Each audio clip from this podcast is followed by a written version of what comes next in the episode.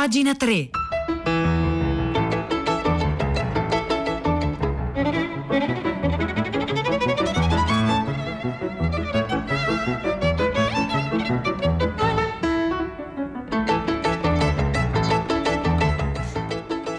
Oggi è lunedì 6 luglio 2020, buongiorno a tutti da Silvia Bencivelli, benvenuti e bentornati a pagina 3, la cultura nei giornali, nel web e nelle riviste. Lo abbiamo sentito insieme a voi al GR qualche minuto fa, è mancato Ennio Morricone, compositore e premio Oscar e la nostra Marzia Coronati ha già linkato nella sezione oltre la diretta del nostro sito internet che vi invito sempre ad andare a consultare. Un'intervista al maestro Morricone, un'intervista del 2018 e altre cose cose eh, linkeremo, altre cose vi proporremo come letture durante la diretta e appunto oltre la diretta. Ma noi qui oggi, come sempre, sfogliamo le pagine dei giornali, lo facciamo cominciando dal Domenicale del Sole 24 Ore di ieri, un articolo che ci porta in Oriente e lo fa con malinconia. Lo firma Giuseppe Scaraffia, è la storia di Gérard de Narval.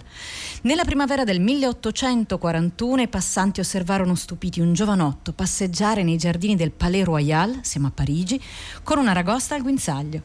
Perché? ribatteva i curiosi Gerard de Nerval. Una ragosta è più ridicola di un cane, di un gatto, di un leone o di qualunque altro animale da compagnia? Le aragoste mi piacciono, sono tranquille, serie, conoscono i segreti del mare e non abbaiano.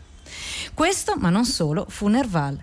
Buono, malinconico, disinteressato, concentrato soltanto sui suoi sogni, Gérard fu un viaggiatore, non solo nell'Oriente, che almeno in parte lo deluse, ma nel labirinto di Parigi, che non lo deluse mai. Quando i borghesi si coricavano, per lui iniziava una lunga notte che poteva protrarsi fino all'alba nel dedalo delle strade. Componeva magnifiche poesie, si manteneva con una febbrile attività giornalistica, tentando con alterne vicende di scrivere per il teatro, umile, gentilissimo, buono e allegro, inseguiva inafferrabili fantasmi amorosi cercando di sfuggire però agli agguati della follia. E quando veniva ricoverato gli amici venivano a cenare in clinica con lui, tutti, da Victor Hugo ad Alexandre Dumas. Nessuno voleva ammettere che Nerval fosse pazzo, preferivano definirlo un allucinato, incapace di adattarsi alle pastoie della normalità. Perché nel suo comportamento non c'erano particolari stranezze. Buono e allegro nei momenti tranquilli, però poteva diventare eccitato e irascibile nei momenti di crisi. Certo, a volte i suoi sguardi erano di una fissità allucinata, però soltanto al dessert, aveva notato un visitatore. Il poeta si era manifestato pienamente con un lungo brillante discorso in cui aveva dimostrato che gli uomini erano solo vecchi pappagalli. E allora nel 1843 Nerval partì per l'Oriente. Libro, lo, il libro Viaggio in Oriente viene pubblicato oggi dalle edizioni Ares a cura di Bruno Naci con invito alla lettura di Giuseppe Conte. E Nerval partì eh, dimostrando così a suo padre, cercando di farlo, che il suo soggiorno in casa di cura era solo un incidente isolato. Padre che peraltro l'aveva spedito a Parigi per studiare medicina. Ma lui partì, partì per l'Oriente, passò dalla Siria all'Egitto, dal Libano alla Turchia, tornò passando da Napoli e come altri viaggiatori dell'Ottocento Nerval viaggiava per confrontare la realtà con i suoi sogni di lettore accanito. E ovviamente la delusione era inevitabile. L'Oriente non si avvicina ai sogni ad occhi aperti di due anni fa, o meglio, questo Oriente è ancora più lontano o più elevato. Quel flaneur parigino non si lasciava trasportare dal caso e preparava minuziosamente le sue escursioni, ma era pronto a brevi digressioni suggerite dal cinguettio degli uccelli o da una luce particolare. E aveva con sé un'attrezzatura ingombrante per fare daguerrotipi, cioè le prime fotografie, ma non ne fece mai nemmeno una. Nella sua mente fluttuavano e si intrecciavano esoterismo, islam e massoneria. Continuano, scrive, a passarmi nella mente tutte le favole delle mille e una notte e vedo in sogno tutti i demoni e i giganti sciolti dalle catene dopo Salomone. Dove trovare la verità se non in Egitto, quel centro misterioso in cui i geni dei primordi hanno attinto per noi la saggezza? Percorso iniziatico al, al Cairo in cui viaggiò di notte come in un sogno, poi a Costantinopoli nel periodo del Ramadan, in Libano dove trovò la terra materna, la culla del mondo. L'Oriente, scrive il curatore, è abitato di donne e come la Sfinge parla solo per enigmi. Ovunque Gerard vorrebbe suggellare con un matrimonio quell'unione mistica, ma ogni volta le nozze gli sfuggono e l'elevatezza dei luoghi sacri viene smentita dalla prosaicità e dalla ferocia degli abitanti. Evita i missionari, ammira la longanimità dei dervisci pronti a fondere fedi e dogmi e scrive In Germania, eh, scusate, in Grecia mi sono sentito pagano, in Egitto musulmano, tra i drusi panteiste, sul mare devoto agli astri divini della Caldea, ma a Costantinopoli ho capito la grandezza della tolleranza universale esercitata dai turchi. Preferì tralasciare l'antica Tebe e scrisse su questo. I costumi delle città vive sono più curiosi da osservare dei resti delle città morte. Osservò poi perplesso il mercato uh, delle schiave e sedotto dalla loro esotica bellezza comprò una giovanese che però gli costò infiniti guai. Al momento di tornare da quel viaggio misero e fascinoso, l'esperienza sembrò dissolversi come una debu- nebulosa. L'Oriente per me è solo uno di quei sogni del mattino a cui succedono in breve giorni noiosi. Venne più volte ricoverato. Gli amici facevano pressione perché lo facessero uscire e ogni tanto gli accordavano delle giornate di libertà. All'inizio tutto sembrava andare meglio, poi Nerval non resisteva al desiderio di rivelare che sotto un albero delle Tuileries era sepolto un tesoro o che i pesciolini rossi della fontana gli avevano svelato la passione della regina di Saba per lui e quando le sue stranezze sembravano attenuarsi, il celebre dottor Blanche gli consentiva dei viaggi durante i quali Gerard lo subissava di lettere fitte di dubbi e di malinconie. A tratti gli sembrava di essere guarito, poi accusava il medico di essere invidioso del suo talento. Una sera venne sorpreso nudo per strada, aveva deposto, spiegò, i suoi abiti terrestri per alzarsi in volo. Solo l'accentuarsi dell'esaltazione, il sole nero della malinconia indusse Blanche, il dottore, appunto lo psichiatra, a togliergli la libertà, a ricoverarlo. Ma la società dei letterati, sollecitata da Nerval, gli intimò di nuovo di liberarlo e poco dopo Gerard si impiccò. Scrisse Baudelaire, si impiccò per liberare la sua anima nella strada più nera che riuscì a trovare. Questo è il racconto dei viaggi in Oriente di Gerardo Nerval, lo firma Giuseppe Scaraffia sul domenicale del Sole 24 Ore che è uscito ieri e il titolo di questo articolo è L'Oriente, che malinconia.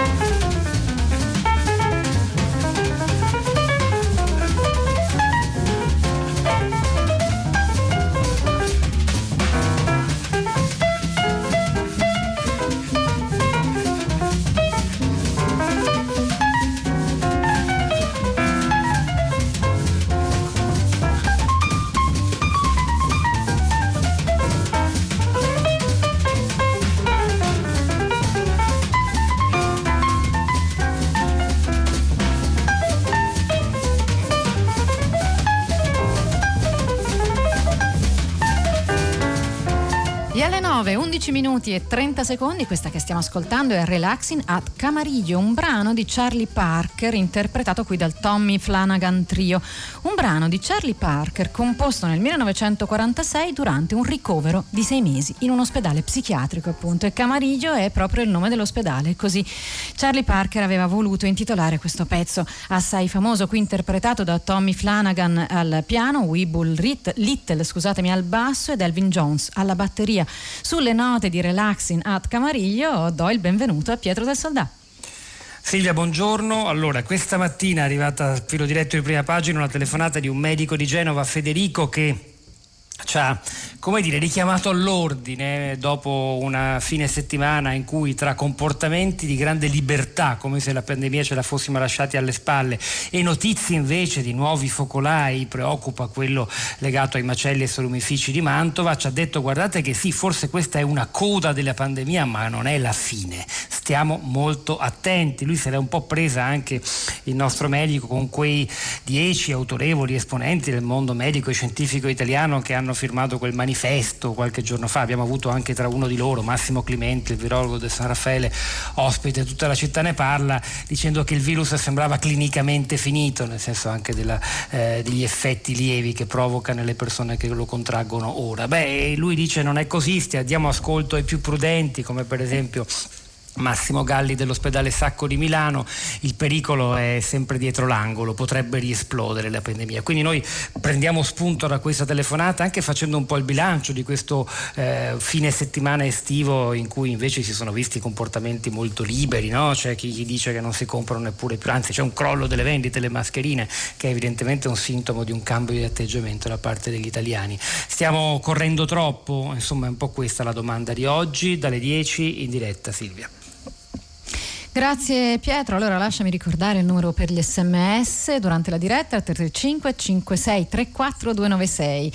Noi qui torniamo a sfogliare le pagine culturali dei giornali di oggi. La Repubblica segnala che Giancarlo Giannini è il secondo attore italiano a ricevere la stella a Los Angeles, la dedica sulla Walk of Fame dopo Rodolfo Valentino. Qui c'è una lunga intervista di Arianna Finos a pagina 30 di Repubblica di oggi a Giancarlo Giannini che racconta che prima di eh, essere, insomma, prima di andare a, a, andare a vedere la sua, la sua, dedica sulla Walk of Fame si è costruito da solo una, eh, una, una dedica uguale sulla pietra serena del marciapiede della casa di campagna perché mi piace fare il muratore. L'articolo si intitola Giancarlo Giannini quando ho detto no a, Robert, a Robert De Niro. Un altro articolo che vi andiamo a segnalare è dall'avvenire.it, lo firma invece Massimiliano Castellani, qui si tratta di Giovanni Arpino. Giovanni Arpino ci siamo dedicati molte volte a lui, la, il libro di cui si parla è eh, qui le lettere scontrose pubblicate da Minimum Fax. In questo articolo si raccontano le lettere scontrose che avevano a che fare con il calcio. Giovanni Arpino aveva scritto nel 77 un romanzo per Einaudi dal titolo Azzurro Tenebra dedicato alla disfatta della nazionale azzurra ai mondiali del 74. Lui parlava più che di calcio di sferomachia. L'articolo si intitola Giovanni Arpino, lettere ai miei campioni. C'è stato un tempo in cui si scrivevano cartoline dal Mundial o dal Tour, come faceva Gianni Mura agli amici. Poi c'erano le lettere, quelle al guerin sportivo che lo scrittore più irregolare delle patrie lettere, Luciano Bianciardi, era capace di inviare a se stesso con tanto di risposte alle dieci domande poste dai lettori, e spesso erano lettori illustri. Nella sua rubrica anarchica Il fuorigioco mi sta antipatico, ma soprattutto ci sono state le lettere scontrose del sublime narratore Giovanni Arpino che pubblicava sul settimanale Tempo diretto da Arturo Tofanelli una specie di life all'italiana e, e su queste lettere Arpino non faceva sconti a nessuno. La cosa divertente di questo articolo è che racconta la passione di, eh, di Arpino per il calcio e Piovene che lo difese dalle invidie degli intellettuali italici che probabilmente non perdonavano ad Arpino l'encomio pubblico ricevuto da Eugenio Montale per la suora giovane e ancor meno avevano digerito il premio Strega che gli fu assegnato nel 64 per l'ombra delle colline e scrisse forse gli stadi hanno aiutato Arpino ad avvicinare di più la sua figura di scrittore a personaggi e mestieri che non hanno nulla a che fare con quello dell'uomo di lettere. Nelle lettere scontrose si ritrova lo stile sublimo e lo, sublime, scusatemi, e lo stile stiletto dialettico di Azzurro Tenebra, appunto, in cui kantianamente distingue tra le categorie delle iene, i sobillatori cinici che alimentano il mito calcistico, e le belle gioie, razza infima di ipocriti costruttori di alibi. Arpino è stato un grandissimo narratore e a quelli che ancora oggi non lo annoverano tra i poeti del gol dedicherebbe questi versi. Andiamo avanti con le antiche ironie, noi amanti delle sottili cose fuggite.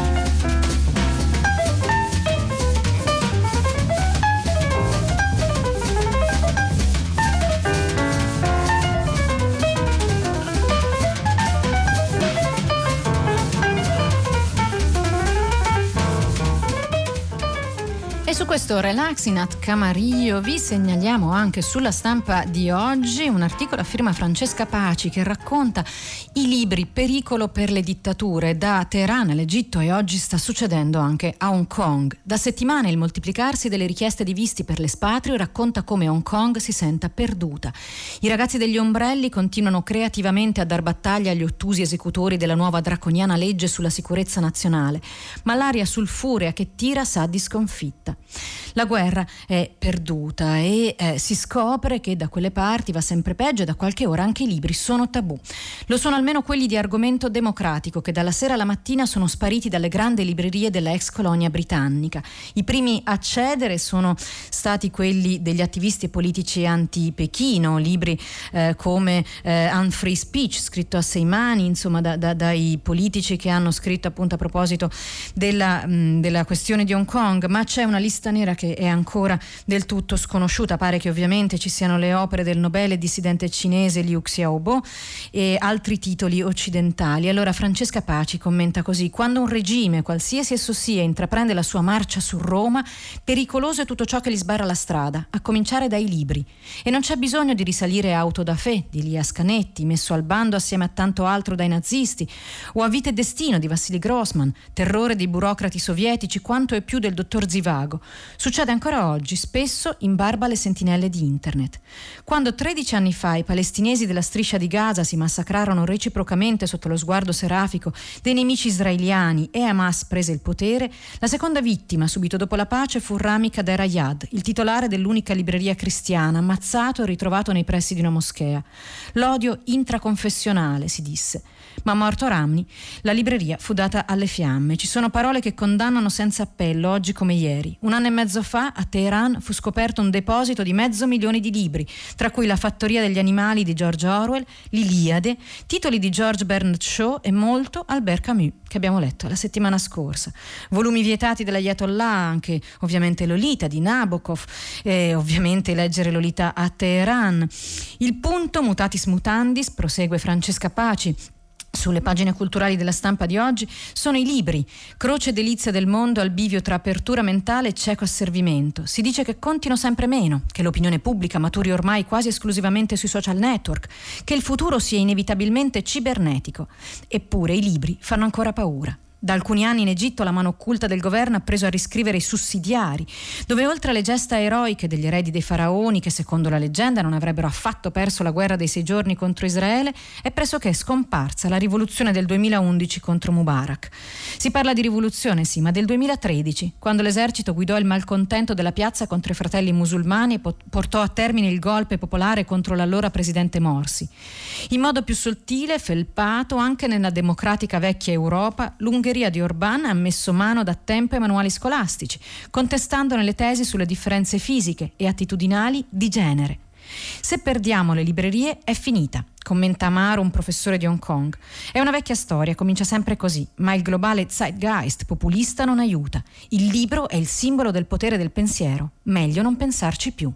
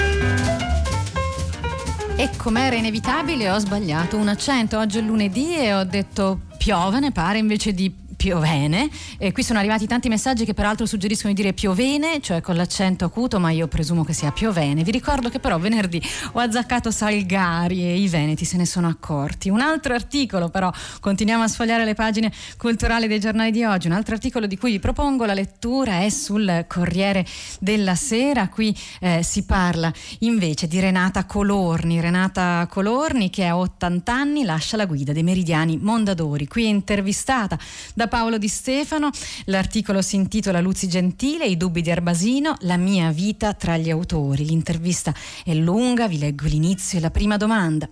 Con Renata Colorni i discorsi non finiscono mai e non possono finire, tale è la storia da raccontare, tanta è la cultura che viene messa in campo con la rete di amicizie e di relazioni intellettuali.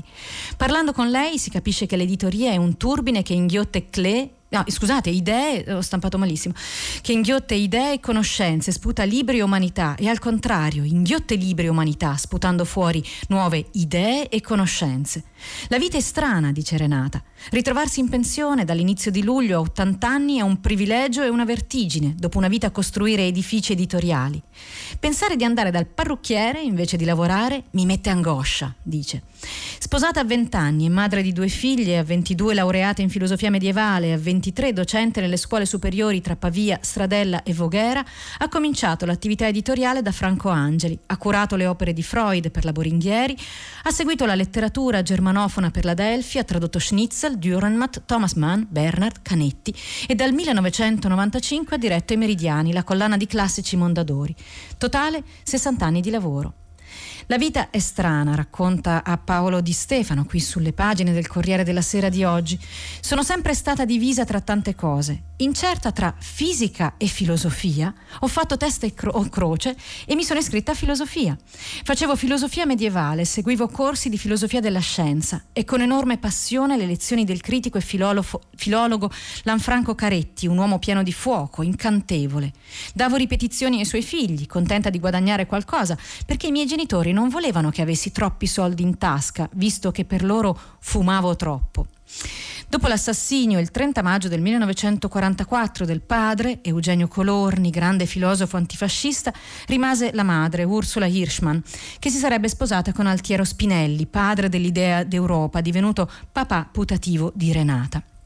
I miei genitori, racconta, avevano un'unica grande passione comune, la politica, gli Stati Uniti d'Europa. Mia madre è stata compagna di battaglia di Altiero, tu- di Altiero, Spinelli, ovviamente, per tutta la vita. Anzi, è andata un po' in crisi quando il lavoro di Spinelli è entrato nelle istituzioni in forma più ufficiale. E allora la domanda, la prima domanda di questa lunga intervista di Paolo Di Stefano è: che ricordo ha di sua madre?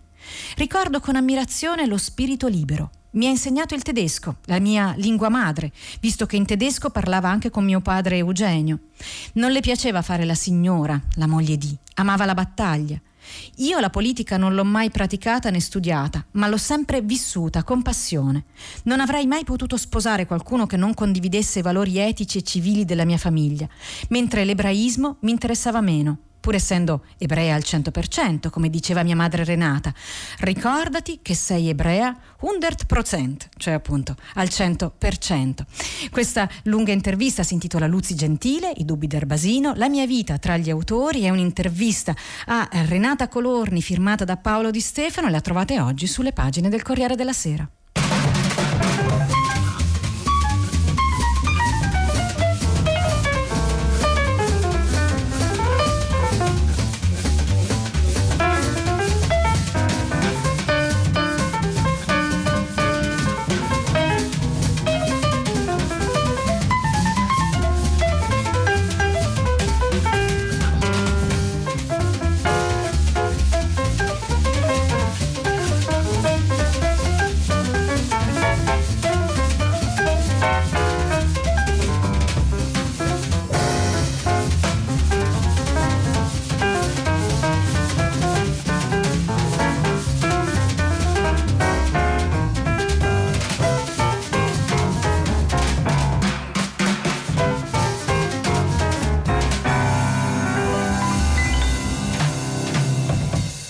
Qui al 335 5634 296 su queste ultime note di Charlie Parker c'è chi ci scrive eh, le imperfezioni sono un valore aggiunto, non si preoccupi per l'accento sbagliato. Grazie Giuseppe da Palermo, credo che sottoscriverebbe anche, anche Charlie Parker, che è autore della musica che ci ha accompagnato oggi qui a pagina 3 e che è piaciuto molto a voi ascoltatori a leggere i messaggi. Bravissimo, virtuosismo puro, mette ansia, ci scrive qualcuno. Charlie Parker che ha scritto questa Relaxing at Camarillo durante un ricovero di sei mesi in un ospedale psichiatrico che si chiamava appunto Camariglio.